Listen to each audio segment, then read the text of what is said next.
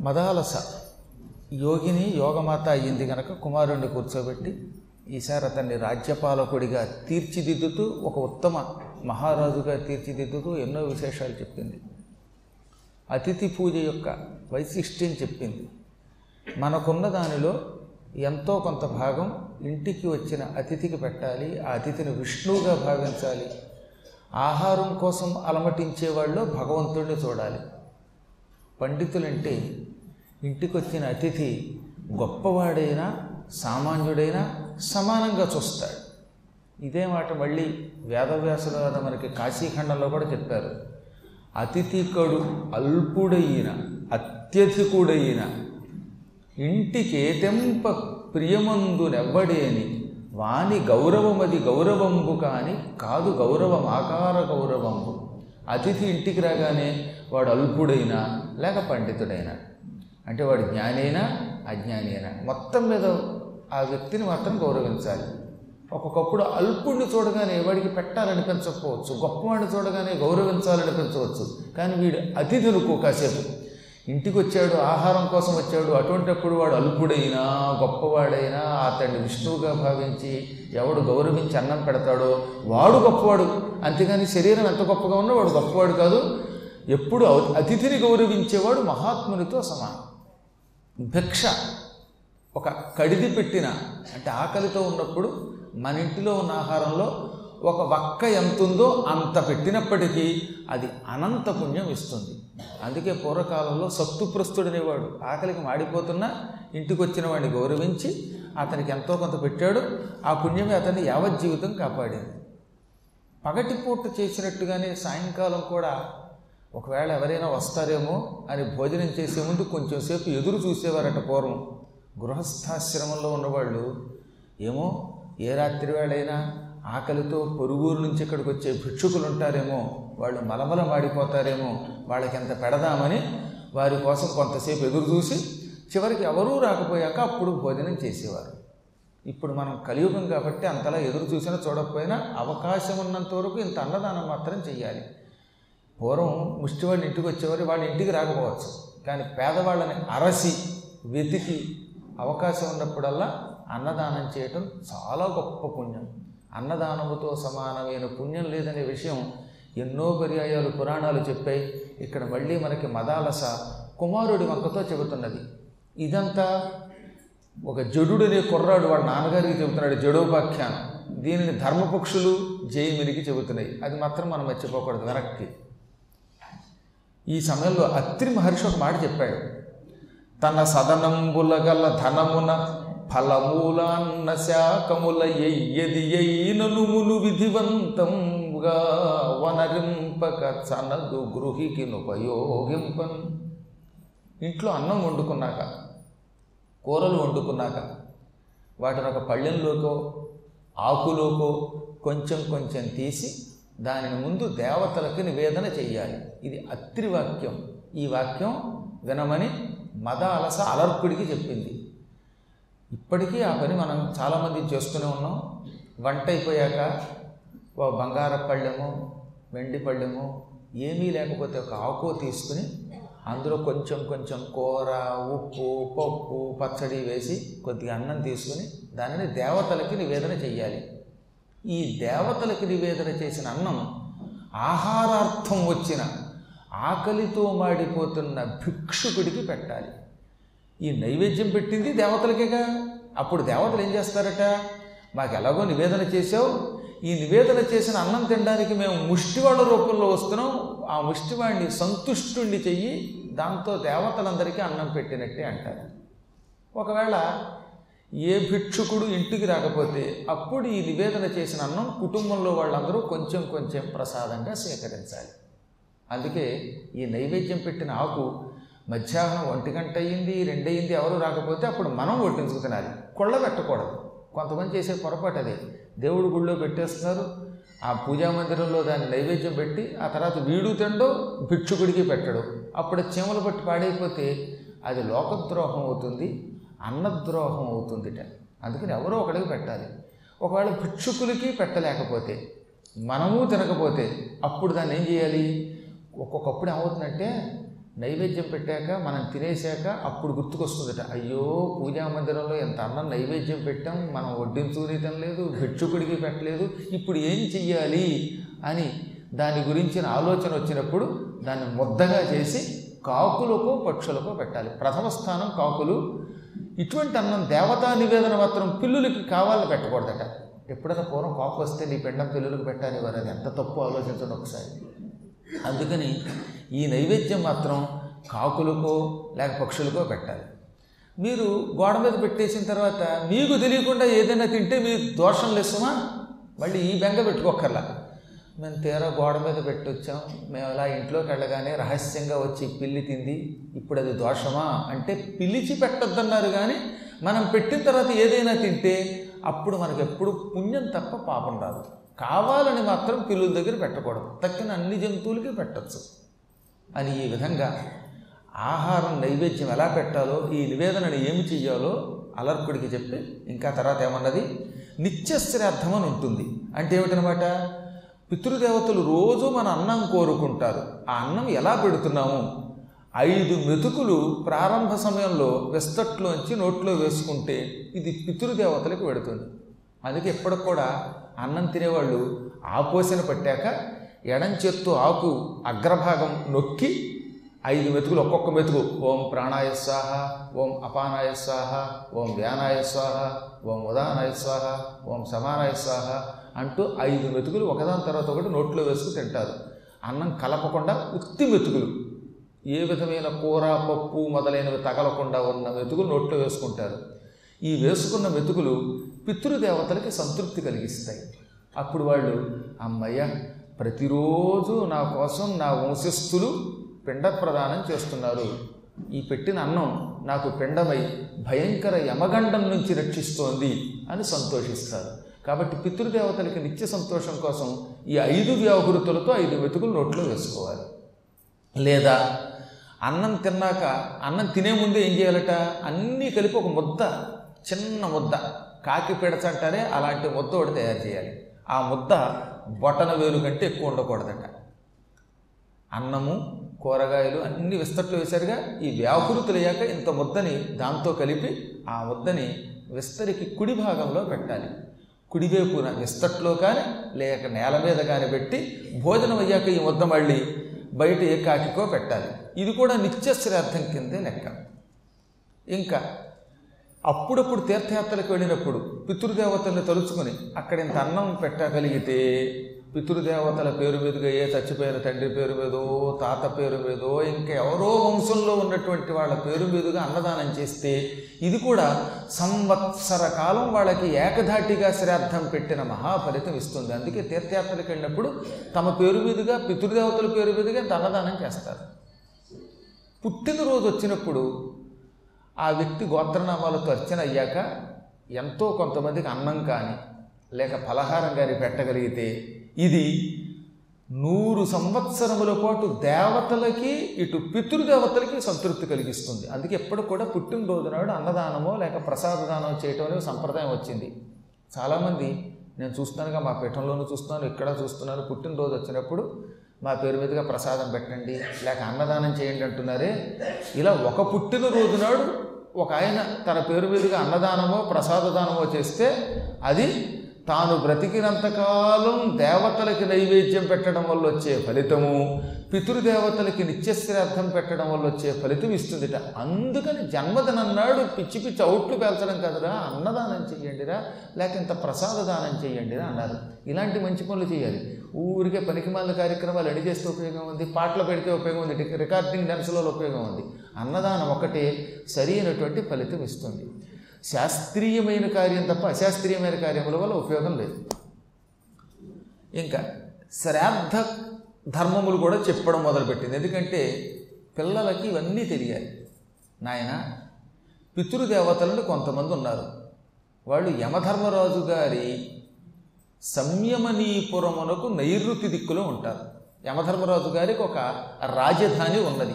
ఈ రాజధాని నగరం పేరు సంయమనీపురము. ఈ సంయమనీపురమునకు నైరుతి దిక్కులో కొంతమంది దేవతలు ఉన్నారు. వీళ్ళని పితృదేవతలు అంటారు. ఈ పితృదేవతలు ఎల్లవేళలా అక్కడే ఉంటూ మనల్ని రక్షిస్తారు. వాళ్ళు మహాశక్తివంతులు. వాళ్ళందరికీ కలిపి ఒకే భార్య దక్షుడి కూతురు ఆవిడ. ఆవిడ పేరే స్వధా. ఆవిడ పేరు స్వధాదేవి. అందుకే పితృదేవతలకి యజ్ఞం చేసేటప్పుడు ఇంద్రాయ స్వహ అన్నట్టు కాకుండా స్వధా అంటాం. ఎందుకనంటే ఈ స్వధాదేవి ద్వారా పితృదేవతలకు అన్నం పెడుతున్నాం. ఈ పితృదేవతలకి శ్రాద్ధం అనే పేరుతోటి మనం పిండం పెడుతున్నాం. ఇప్పుడే ఇక్కడ ఒక సంపూర్ణమైనటువంటి సందేహ నివృత్తి చేసుకోవాలి.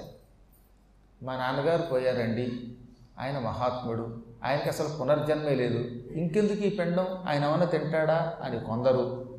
ఎప్పుడో ముప్పై ఏళ్ళ క్రితం పోయిన తండ్రి ఇంకా ఇంతకాలం ఈ తిండి కోసం ఎదురు చూస్తాడా? ఆయన ఏమైనా పితృలోకంలో ఉంటాడా? ఆయన ఈ పాటికే పునర్జన్మెత్తుండొచ్చు కదా? లేక ఇంకేమైనా ఉత్తమ గతులకు వెళ్ళి ఉండొచ్చు కదా? లేక రెండు మూడు జన్మలు ఎత్తి కూడా వెళ్ళి ఉండొచ్చు కదా? అలాంటి వాళ్ళకి ఈ పిండం వల్ల ఉపయోగం ఏమిటని కొందరు అడుగుతున్నారు ఈ మధ్యన. నిజానికి ఇప్పుడు మనం పెట్టే పిండం మీ తండ్రికి కాదు గుర్తుపెట్టుకోండి. మీ తండ్రి పేరో తల్లి పేరో చెప్పి ఈ పితృదేవతలకు పెడుతున్నాం. సంయమనీపురములో ఉన్న పితృదేవతలకు ఇస్తాం మనం. ఈ తండ్రి పేరు చెప్పి ఇచ్చేటటువంటిది పితృదేవతలు స్వీకరిస్తారు. పితృదేవతలు సేకరిస్తే ఇప్పటికే యమలోకంలో ఉన్న ఈ తల్లిదండ్రులు లేక ఈ పెద్దవాళ్ళు ఉత్తమ గతులు కెడతారు. ఉత్తమ గతులకు వెళ్ళిన వాళ్ళు అత్యుత్తమ గతులు కెడతారు. పునర్జన్మెత్తిన వాళ్ళు ఇంకా ఉత్తమ జన్మకి పెడతారు ఈ వంకతోటి ఆ పితృదేవతలకి మన తల్లిదండ్రుల పేరు ఇంకోటి పేరు చెప్పి పెడుతున్నాం కదా ఈ పెట్టడం వల్ల ఏమవుతుందన్నమాట? వంశానికి అభివృద్ధి అవుతుంది. కాబట్టి మన నాన్నగారో లేకపోతే బామ్మగారో అత్తగారో లేకపోతే తాతగారో తింటారనుకోకండి. వాళ్ళు ఎప్పుడో జన్మెత్తుండొచ్చు అసలు జన్మే లేకుండా ఉండొచ్చు లేక వాళ్ళు ఉత్తమ గతుల్లో ఉండొచ్చు. వాళ్ళ పేరుతో పితృదేవతలకు పెడుతున్నాము అందుకని ఆ మూడు పిండాలు కూడా వరసగా ఈ తండ్రి పేరు ఆ తండ్రి తండ్రి పేరు ఆ తండ్రి తండ్రి పేరు పెట్టి చెప్పించేటటువంటి ఈ పిండం వాళ్ళకు కాదు. వాళ్ళ వంకతో దేవతలకు ఇస్తున్నామని గ్రహించాలి. అప్పుడు మనకు అన్ని రకాలుగా శుభం కలుగుతుంది. ఇది కొడుకులుగా పుట్టిన ప్రతివాడు చేయాల్సింది. భూమి మీద పుట్టాక ఏ మానవుడైనా అయితే సంపూర్ణ శ్రాద్ధమైనా చేయాలి కనీసం ఇంత స్వయం పాకదానమైనా చేయాలి. ఈ చెయ్యకపోతే ఈ పితృదేవతల యొక్క అనుగ్రహం కలగదు. కలగదు కాబట్టి కొన్నేళ్ళలో పిల్లలు పుట్టకపోవడం. కొన్నేళ్ళలో పెళ్ళైనా ఎందుకు పిల్లలు పుట్టట్లేదంటే ఎక్కడో పితృదేవతల కటాక్షము మనకి సరిగ్గా లభించటం లేదు లోపం జరుగుతోంది. ఆ లోప ప్రాయశ్చిత్తానికే కొన్ని కొన్ని ఘట్టాలు పారాయణ చెప్పారు. ఏ రామాయణంలో ఉన్నటువంటి పుత్రకామేష్టి ఇలాంటివి పారాయణ చేస్తే ఈ పితృదేవతలకు మనం ఏదైనా లోపం చేస్తే వచ్చే పాపం పోతుంది. మనం ఎంత భక్తిగా పెట్టినా ఒక్కొక్కప్పుడు మనకు తెలియకుండానే తప్పులు జరుగుతాయట. ఆ తప్పులు మన వల్ల జరగచ్చు లేక అవతల వాళ్ళ వల్ల జరగచ్చు. దేని వల్ల జరుగుతుందో తెలియదుగా. అందుకనే ప్రాయశ్చిత్తం చేసుకోవాలి. ఇప్పటి నుంచి మొదలుపెట్టి పిల్లలకి పితృకార్యములు ఎలా చేయాలో మద అలస చెప్పింది. తండ్రి బతికొండగా చెప్పింది. చచ్చిపోయాక చెప్పడం కాదు. బతికొండగానే నేర్పాలి ఇవన్నీ. వాడు నాన్నగారు బతుకున్నాడు కదా. కానీ ఇదేంటండి? బతికొండగా గరుడు పురాణం చెబుతారు అని కొందరు అజ్ఞానులు అంటున్నారే బతికొండగా తెలుసుకుంటే అప్పుడు మనకి సత్యాక ఏం చేయాలో తెలుస్తుంది. ఘంటసాల వారి భగవద్గీత పట్టుకెళ్ళి ఆ శ్మశానంలో పెట్టమని ఆయన. భగవద్గీత నిత్యం వినమని. అద్భుతంగా గానం చేసిన దాన్ని పట్టుకెళ్ళి ఎవడన్నా చచ్చినప్పుడు మాత్రమే శ్మశానంలో మాత్రమే వినడం కాదు. అక్కడ వినొచ్చు ఇక్కడ వినాలి. ఎప్పుడూ వినాలి. అలాగే శ్రాద్ధ విశేషములు ఎప్పుడు తెలుసుకోవాలి. అప్పుడు మనకి సరైన సమయం వచ్చినప్పుడు ఇవేం చేయాలో తెలుస్తుంది. అసలు శ్రాద్ధకాలం గురించి శ్రాద్ధ విశేషాల గురించి ఉన్న వాళ్ళ ఇళ్ళలో అకాల మరణం ఉండదట. దుర్మృత్యువులు ఉండవు.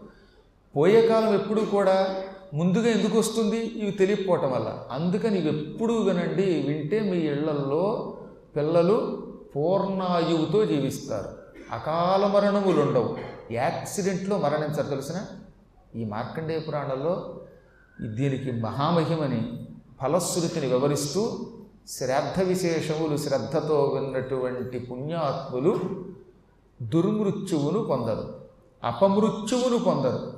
అనగా ఏ నదిలోనో మునిగి చచ్చిపోవడం లేక చేపములు కంఠంలో అడ్డుపడి చచ్చిపోయేటెవడో పొద్దుట పేపర్లో అది వార్త పెద్ద గొడవ. చేప తినడం ఎందుకు? ఆ చేపని గొంతుకులు అడ్డం పెట్టుకోవడం ఎందుకు? ఆ ముళ్ళు అడ్డం పడి చంపిందిట. నన్ను చంపావట్రా? నిన్ను చంపుతానందిట బాబు. ఇలాంటివన్నీ అకాల మరణాలు దుర్మృత్యువులు యాక్సిడెంట్లో చావడాలు దరిద్రపు మరణాలు ఇవి ఈ శ్రాద్ధముల గురించి శ్రద్ధగా వింటే రావు. ఈ శ్రాద్ధము ఎప్పుడెప్పుడు చెయ్యాలి? రవిచంద్ర గ్రహణాయనంబులను సంక్రాంతిన్ వ్యతీపాత అర్హ విశిష్టావని దేవతా నివహ సంప్రాప్తిన్ లసద్రవ్య వైభవ వేళన్ తన జన్మతార గ్రహ దౌర్బల్యంబు వాటింప అందు విధి ప్రోక్తము శ్రాద్ధ కర్మమనగా దుస్వప్నంగాంచినను శ్రాద్ధం అంటే ఎప్పుడో సంవత్సరానికి ఒకసారి తద్దినం పెట్టడం అనుకుంటారంట చాలామంది. అది కాదు నాయన సూర్యగ్రహణం చంద్రగ్రహణంలో పితృదేవతలకి పెండ ప్రదానం చేయాలి యథాశక్తిగా. అప్పుడు ఇంతలాగా పెట్టక్కర్లా కానీ తిరోధకాలు ఇచ్చి ఇంత అన్నం ముద్దలు చేసి అవి సూర్య చంద్రగ్రహణానంతరం సూర్యగ్రహణం అయిపోయాక చంద్రగ్రహణం అయ్యాక స్నానం చేసి ఈ పితృదేవతలకి తర్పణములు ఇస్తే అప్పుడు పితృదేవతలు సంతోషిస్తారు. కాకపోతే సంవత్సరానికి ఒకసారి తిథి నాడు తద్దినన్నాడు పెట్టే శ్రాద్ధం ఎప్పుడూ మధ్యాహ్నం అయ్యాక పెడతాం. అప్పుడు భోక్తల్ని పిలవాలి మంత్రం చెప్పేవాడు కావాలి. కానీ సూర్య చంద్రగ్రహణానంతరం ఇచ్చే శ్రాద్ధం ఎలా ఉంటుంది? అంటే స్నానం చేసి పట్టు స్నానం విడుపు స్నానం రెండూ చేయాలి. రెండూ కాదనుకోండి. ఉదాహరణకి రేపే రాబోతుంది అది కూడా చెప్పుకుందాం. ఇరవై ఏడో తారీఖు నాడు గ్రహణం. రాత్రి పదకొండు గంటల చిల్లరకు వస్తుంది. ఏ పదకొండు యాభైకో పట్టినప్పుడు స్నానం చేయలేకపోయినా తెల్లవారుజామును విడిచిపెడుతుందిగా. విడిచిపెట్టాక లేచి స్నానం చేసి ఆ తర్వాత దర్భలు నువ్వులు నీళ్ళు ఈ రెండూ తీసుకుని చేత్తో పుచ్చుకొని పితృదేవతలకు మూడు సార్లు తర్పణం ఇచ్చేస్తే అప్పుడు ఇది శ్రాద్ధం అవుతుంది. పితృదేవతలు సంతోషిస్తారు కుటుంబం బాగుంటుంది. కానీ ఇక్కడ గుర్తుపెట్టుకోవాల్సింది ఏంటంటే ఈ గ్రహణానంతరము తర్పణములు తండ్రి బ్రతుకున్నవాడు మాత్రం ఇవ్వకూడదు వాళ్ళు దేవతలకే తర్పణం ఇవ్వాలి. ఈ శ్రాద్ధములో తర్పణములు ఇవ్వవలసిన వాడు ఎవడు? అంటే తండ్రి మరణించిన వాడు మాత్రమే. జీవత్ పుత్రుడు పిత జీవత్ పిత అంటే బతికి ఉన్నటువంటి తండ్రి కలిగిన వాడు మాత్రం ఇది ఇవ్వకూడదు. కేవలం దేవతలకి తర్పణాలు ఇవ్వాలి. దేవతల తర్పణంలో నువ్వులు వాడవు అక్కడ నువ్వులు నీళ్ళు దర్భ ఈ మూడు పుచ్చుకుని తర్పణం ఇచ్చామంటే అది పితృదేవతలకి. అది తండ్రి మరణించిన వాడు మాత్రమే ఇవ్వాలి. ఎప్పుడు? గ్రహణం విడిచిపెట్టాక. మళ్ళీ అది చంద్రగ్రహణమైనా అయి ఉండొచ్చు సూర్యగ్రహణమైనా సరే. అప్పుడు తప్పకలా ఇవ్వాలి. అది శ్రాద్ధం పెట్టడం అది కుటుంబానికి రక్ష. సంక్రాంతి ఎప్పుడు వచ్చినా కేవలం మకర సంక్రమణమే కాదు రేపు కర్కాటక సంక్రమణ వస్తుంది. ఇలా ఏ సంక్రమణం వచ్చినా ఆ సంక్రమణ కాలంలో తర్పణములు ఇస్తే అది కూడా శ్రాద్ధం పెట్టడమే అవుతుంది. వ్యతిపాతాల్లోనూ సంవత్సరానికి రెండు రోజులు విషువత్తులను ఉంటాయి. సెప్టెంబర్లోను మార్చిలోను సూర్యోదయం సూర్యాస్తమయం సమానముగా ఉండే రోజులు. అటువంటి కాలంలో కూడా తర్పణములు ఇవ్వాలి. దేవతలని ప్రత్యేకంగా మొదటిసారి చూసినప్పుడు అప్పుడు కూడా తర్పణం ఇవ్వాలి ఇవ్వాలి. అనగా ఏమిటి? జీవితంలో ఎప్పుడూ కాశీ వెళ్ళలేదు ఒక ఆయన.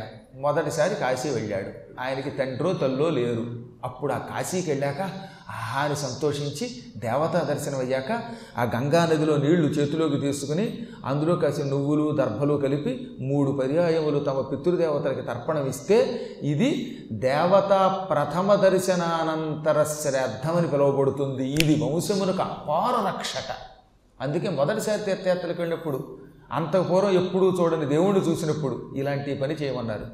పుష్కర వెళ్ళాం.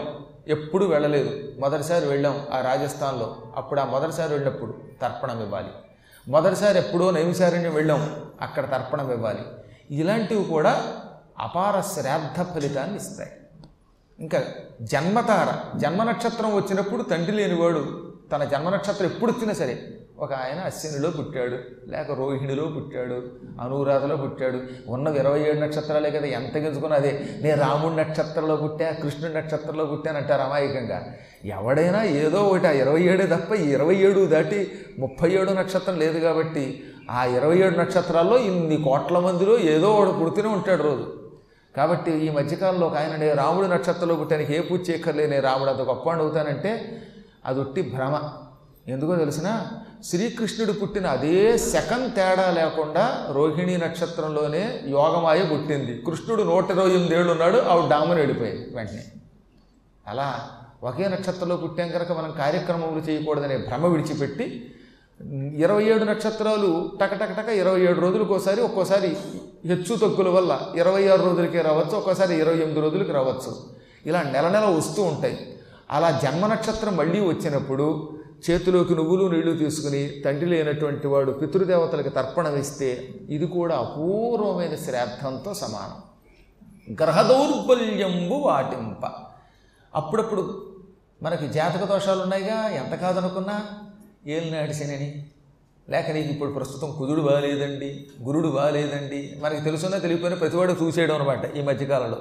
నీకు నాలుగింట వాడున్నాడు మూడింట వీడున్నాడు నీ ఇంట్లో నువ్వు ఉన్నావు నీ ఇంట్లో నువ్వు ఉండక ఏమవుతావు? వీళ్ళంతా ఎక్కడో ఒక ఇంట్లో ఉంటారు. ఏదో దోషం వస్తూనే ఉంటుంది. అందుకని ఒక ఆయనకి విసిగెత్తిపోయి అయ్యా ఏడింటి వాడు ఉన్నాడు మూడింటి వాడు ఉన్నాడంటే నాకు తంట వస్తుందండి దాని ఫలితం చెప్పండి దోస్తులు అన్నట్టు విసిగిపోయేవారికి కాబట్టి దానికి ఏదో ఉంటుందిగా. దురదృష్ట ఫలితం మంచి ఫలితం ఒకవేళ అపఫలితం ఉంటే గ్రహ దౌర్బల్యం ఉన్నప్పుడు కూడా టక్కన మూడు పర్యాయములు చేతిలోకి నీళ్ళు నువ్వులు తీసుకుని తండ్రి లేనటువంటి వాడు మళ్ళీ ఇదంతా కూడా తర్పణం విడిచిపెడితే గ్రహములు అనుగ్రహిస్తాయి. ఇంకా దుస్వప్నముగాంచిన చెడ్డ కల వచ్చినప్పుడు కూడా ఇలాగే చేతిలోకి నువ్వులు నీళ్ళు తీసుకుని తర్పణం ఇవ్వాలి అది కూడా గొప్ప శ్రాద్ధ ఫలితం ఇస్తుంది. ఇది శ్రాద్ధ నియమం ఇవన్నీ చేసి తీరాలంట పూర్వం అలా చేసేవారు. మదాలస యోగిని మాత. సాక్షాత్తు దత్తాత్రేయుడు అనుగ్రహంతో ఆయన్ని పూజించిన తల్లి గనక ఇవన్నీ గ్రహించి కుమారునికి చెప్పింది. కుమారుడికి కాదు మనందరికీ చెబుతున్నది ఇంకా శ్రాద్ధములో భోక్తలుగా కనీసం ముగ్గురిని పెట్టుకోవాలి. విశ్వే దేవతలకేమో ఇద్దరిని పితృదేవతా స్థానంలో ఒకడిని పెట్టుకోవాలి. ఎక్కువ మంది ఇంకా పెట్టచ్చు కానీ పూర్వకాలంలో నియమం ఏమిటంటే విశ్వే దేవతలకు బదులుగా ఇద్దరిని. పితృదేవతా స్థానంలో ఒకడిని పెట్టాలి. కలియుగంలో ఏం చెప్పారు? విశ్వదేవతా స్థానంలో ఇద్దరు దొరకకపోతే కనీసం ఒక్కడిని పెట్టుకున్నా చాలన్నారు. అవకాశం ఉంటే ఇద్దరిని పిలవండి. కుదరకపోతే ఒకడు విశ్వదేవతా స్థానం ఒకడు పితృదేవతా స్థానం. ఇప్పుడు అందరూ ఇద్దరిని భోక్తలను పిలుస్తున్నారులేండి. ఈ భోక్తలుగా ఎవరెవరిని పిలవాలి? యోగీశ్వరుండు. ఎక్కడైనా యోగి దొరికితే ఒక యోగిని పిలవండి. కలియుగంలో యోగులు దొరకడం కొంచెం కష్టం. భోగులు బాగా దొరుకుతాం కానీ యోగులు దొరకడం కష్టం కదా. ఎక్కడో యోగాభ్యాసంతో నిరంతరం జీవితం గడిపే వాళ్ళు ఉంటారు కానీ దొరికితే యోగిని పిలవటం ఉత్తమం. అలాగే ఉత్తమ శ్రోత్రియుణ్ణి. ఇంటికి పెద్దవాడై పుట్టినటువంటి పుణ్యాత్ముణ్ణి కానీ లేదా వేదాలు బాగా చదువుకున్నవాడిని ఇలాంటి వాడిని పిలవాలి. ఈ శ్రాద్ధం పెట్టేటప్పుడు పక్కన అవకాశం ఉంటే చచ్చిపోయిన ఆయన యొక్క మేనల్లుణ్ణి పెట్టడం చాలా మంచిదట. అది చాలా మంచిది. దౌహిత్రుణ్ణి పెడితే ఇంకా మంచిది. అనగా ఎలాగో చెబుతున్నాను ఉదాహరణకు ఒక ఆయన తండ్రి పోయాడు. ఈ తండ్రి గారికి మేనలుడు ఉంటాడుగా ఆయన్ని పక్కన పెట్టమన్నారు. అంటే ఆయన చెల్లెలు కొడుకు. లేదా ఆయన కూతురు కొడుకు దౌహిత్రుడు దుహిత అంటే కూతురు. దుహిత కూతురు గనక కూతురు కొడుకుని దౌహిత్రుడు అంటారు. పౌత్రుడు దౌహిత్రుడు అంటే తేడా ఏమిటి? పుత్రస్య పుత్ర కొడుకు కొడుకు పౌత్రుడు. దుహిత అంటే కూతురు. కూతురు యొక్క కొడుకు దౌహిత్రుడు. తద్దినం దగ్గర మాత్రం కూతురు కొడుకు పక్కన ఉంటే ఆ తద్దినం బాగా ఫలితం ఇస్తుంది. అందులో ఉన్న దోషాలు ఉంటే కొట్టుకుపోతాయి. అందుకని కంటే ఒక్క కూతుర్నైనా కనాలని వారు పూర్వం. పిండం పెట్టడానికి ఎంతమంది ఉన్నా ఒక ఆడపిల్ల ఉండాలి ఇంట్లో. ఆ ఆడపిల్లకు ఒక కొడుకు ఉండాలి. ఆ కొడుకు ఈ పిండ ప్రధాన సమయంలో వస్తే అప్పుడు ఆ పైన పితృదేవతలు సంతోషించి వంశాన్ని తరింపజేస్తారు. ఒకవేళ ఈ తండ్రి నరకంలో ఉండుంటే వాడు ఖచ్చితంగా స్వర్గాన్ని కడతాడు. ఉత్తమ గతులు కడతాడు.